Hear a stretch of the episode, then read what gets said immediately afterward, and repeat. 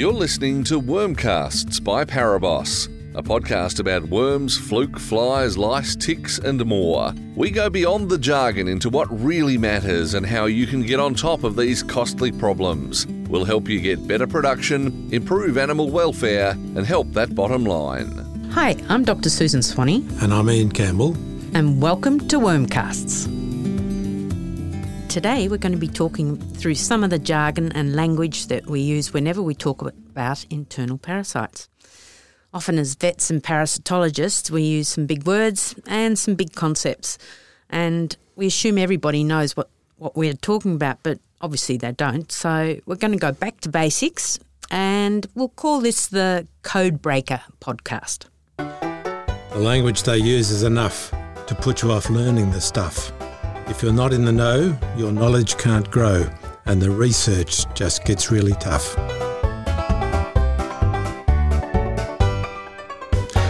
Susan, you thought for this early episode it might be worth sorting out the terminology around internal parasites.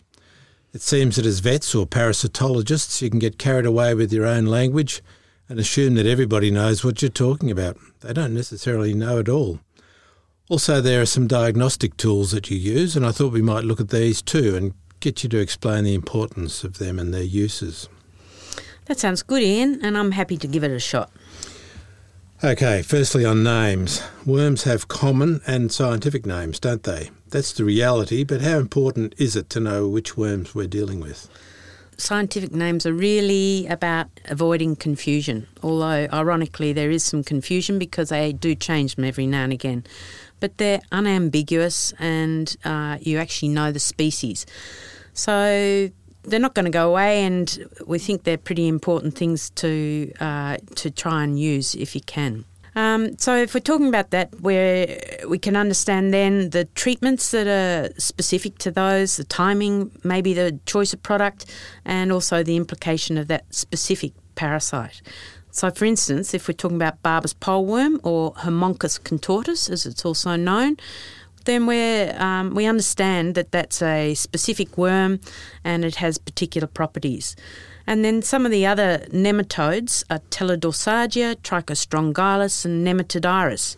And these latter worms make up a group called the scour worms, um, but they're all nematodes. So if you actually want to differentiate the types of parasites that we'll probably be talking about, in those nematodes we have uh, the Barber's poleworm or Haemonchus contortus, which is a blood-sucking worm, and then we have those scour worms, which I've already mentioned, Teladorsagia, Trichostrongylus, and Nematodirus, and they live on the gut mucosa. Then there's the trematodes, which are the fluke. And fluke are really not actually a worm at all. They look like a flattened out slug and they live in the liver once they've migrated from the intestine. And lastly, we have the cestodes. So the cestodes are the tapeworms, and the most common one is Moniezia. And even though it's a really large worm and quite often seen in the feces because it lives in the large bowel and, and sections of it drop off and come out in the feces, it's probably one of the ones that we're least concerned about. So that's the complete list. No, unfortunately not, Ian. There's uh, a lot more worms out there. There's, um, of course, there's things like the lungworms, and then there's a lot of worms in the large bowel as well. And um, there's many others that we haven't mentioned, but these are the important ones that I think are worth discussing first up. Okay, so we monitor these, don't we, by doing worm egg counts or fecal egg counts? Is there any difference between a worm egg count and a fecal egg count? Only the age of the person who's saying it. A fecal egg count's the old nomenclature, so it's the one that I'm probably more familiar with. Um, but these days we talk about worm egg counts. So uh, initially, obviously, a fecal egg count's talking about the number of eggs in the feces of the sheep, or the cow, or the goat, or whatever. But the worm egg count is actually just describing it as how many worm eggs do you find in that feces. So it's actually the same thing but it's possibly worth uh, mentioning in amongst this what, what it actually is. So, normally uh, you can do individual worm egg counts or you can do bulk worm egg counts, and bulk worm egg counts are the m- most common ones used. And you actually take samples from anything from 10 to 40 animals in a mob. So the the greater number you take, the better, because you're actually going to get a much more representative sample. And in that situation, you can if you're going to take a large number, you would be doing a bulk count. But if you're doing individuals, you're probably only going to take, say, 10. At the end of the day, those are a small same sample of, say, two grams is taken from each of those, and it's processed in a way and then counted using a specific slide that tells you how many eggs per gram. So that gives a result as eggs per gram. Presumably that's proportionate to the number of worms in the host? Yes, it is. They've actually tried to find that proportion. It's not a, a precise science by any means, but it's definitely the best way that we can work out a ballpark figure about what the contamination levels are, both in the animal and also on the pasture. And it's the one that we can then gauge to assess whether or not an animal needs to be um, drenched. Okay, does it give you the type of worm or the species of worm? Very limited information on that. Um, with nematodirus, we can actually specifically see the type of uh, egg. It's it's a larger egg and it has a, a coating, and it's much easier to um, differentiate. But the others, say Haemonchus, Teladorsagia, the Trichostrongylus, etc., you can't pick those apart really. You're listening to Wormcasts, brought to you by ParaBoss. If you have any questions you feel we can help you with, or if you'd like to share an experience you've had dealing with a specific parasite, or if you have a topic you'd like to discuss, please drop us a line on the email wormcasts at paraboss.com.au. So we've said it was important to uh, to know what worms you're dealing with. So if we need to know the species of worms, what can we do? So there are some labs um, that have what they call fluorescent microscopes and they can use a dye and that's taken up particularly by Haemonchus contortus, so Barber's poleworm, and they can therefore differentiate that particular parasite from, or that parasite's eggs, I should say, from the other eggs on the slide. So they can do a specific count for Barber's poleworm. Not a lot of labs use that technology. Uh, more commonly, uh, the uh, larval culture um, is done and then a differentiation of those particular larvae. So they grow the eggs until they hatch, and once they've got the larvae, they then look at those under the microscope again, and they can actually differentiate what each of those uh, larvae species are and give you a count of what proportion of each of the species are there. In addition to that, there's another method that can be used, which is the total worm count. This is uh, obviously requires sacrificing the animal or you could do it on a, an animal that's already died and you do it as a post mortem. In that situation, you uh, they actually wash out all the contents of the abomasum, the fourth stomach, and the first uh, couple of meters of the intestine, and then that, those are um, made up to a known uh, content, and and then a sample, subsample of that is taken, and the uh, parasites present are counted and also differentiated from each other. So you actually know how many worms there are present in each of the parts of the gut, and what the species are, and uh, and what numbers there are. So, are there any other lab tests available? Oh, well, I haven't mentioned things like um, there's some blood tests that can be done to look for fluke. Uh, you can actually do a milk test for fluke also. That's looking for antigens in that, that situation. That's in cattle? Uh, sheep and cattle. Uh, the milk test is mostly only done in cattle, it's done in dairy cattle. And then there's a fecal antigen testing, which is obviously done from feces. And that's actually a, a newer test and a very, uh, very good test for fluke um, in both sheep and cattle. Um, on top of that, there's uh, if you don't go and do worm um, worm egg counts for fluke or for uh, lungworm, you do actually have to specify that because those tests are actually quite different to a standard worm egg count. So you need to specify that you wanted to check for fluke and you wanted a fluke worm egg count. Or if you're doing lungworm, then that's normally done when you're working with your vet because they've made a diagnosis to that effect and you would specify that that's what you're looking for too in that situation. Okay, so then we've got worm egg count reduction tests. Perhaps before we talk about uh, worm egg count reduction trials, we should uh, perhaps define what we mean by resistance. Yeah, I think that's a really good point. So, if we're talking about resistance, we need to recognise that first of all, we're talking in this situation about the resistance of the worm, not of the sheep, but of the worm. So, the resistance means that the worm has actually survived the drench that should have actually killed it. And it's an inherited resistance, and that means that that worm will pass it on to its offspring. So each time you drench, you're basically building up that population that can survive. And um, so you increase that portion within your population, and thus resistance develops and becomes a bigger problem. So the other thing is to to think about resistant sheep, and in that situation, we're actually talking about the sheep's ability to be resistant to parasites. So although we're using the same word, resistance, we're talking about a whole different concept.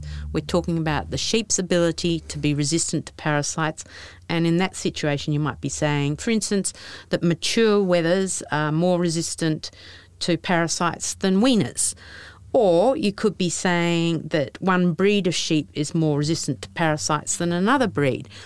Or that some particular strain of merino is more resistant than others. So you do have variation within individual flocks, you have variation within uh, breeds and strains, and that but that in that situation we're talking about the sheep's ability to prevent parasites from becoming established. And that's not what we're really talking about today. No, we're actually talking about drench tests, so we better get back to them. Fair comment. So after the break, we'll be back to talk about drench tests. Worm infection is the most costly disease of sheep and goats, with an estimated respective yearly cost of $436 million. The major cost of worm infection is from lost production.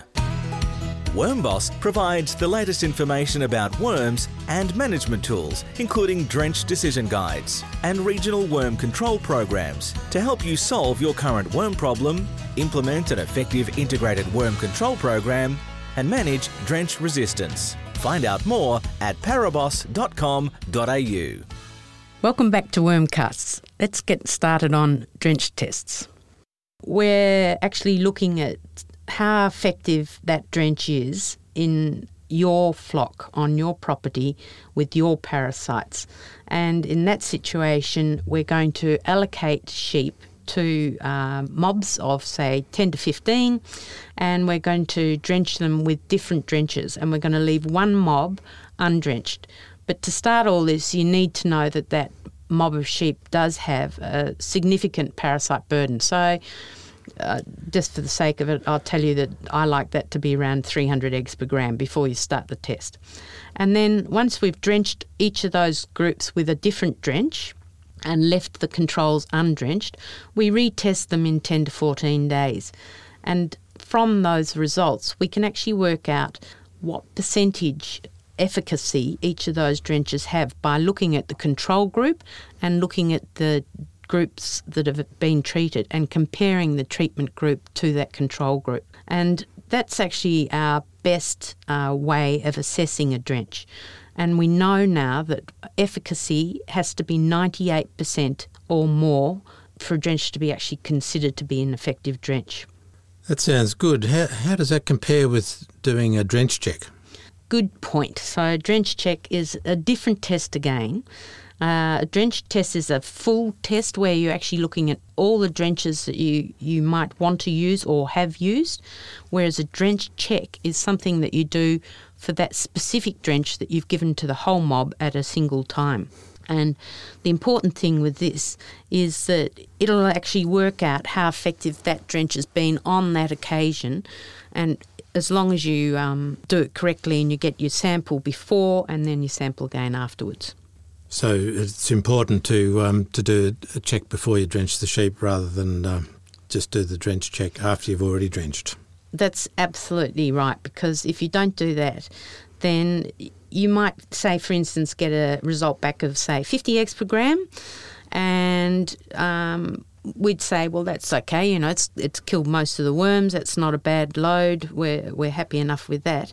But if you started off with 500 eggs per gram and then you actually worked out the efficacy of that, that means that you've only killed 90%. And that's not an effective drench. Whereas if you'd started off with a worm egg count of, say, 2,500 eggs per gram, then you've actually killed 98%. So it's still classified as an effective drench. The reality, I guess, is that a lot of farmers don't actually do either of those checks, the drench test or the worm reduction trial. What level of resistance would you expect a farmer to be able to recognise if they actually weren't doing those tests? Well, they've done a lot of testing around the world of this, Ian, and they actually say that it's probably about 60% efficacy before a farmer even begins to notice um, any any effect of the um, drench dropping off. And that's by that stage there can be you know substantial um, drop in production. In fact, Western Australia they did a trial and there was a 12 kilogram difference between the lambs that had been given an effective drench and the ones that hadn't. And even at that level, neither the farmer nor the researchers could pick the two mobs apart. So you can be losing huge amounts of production without seeing anything at all. So it's actually a really insidious thing. And the other thing is that it comes on so slowly that you just don't don't see it. Okay, well, there's another term I thought you might like to describe for us, and that's refugia. What is refugia and why does it matter? So, refugia comes from the word refuge, and it's the population of worms uh, uh, that it's described as a population of worms that are actually not exposed to the drench at that particular time, and therefore they aren't being that aren't having that increasing pressure on them to develop more resistance in that particular population.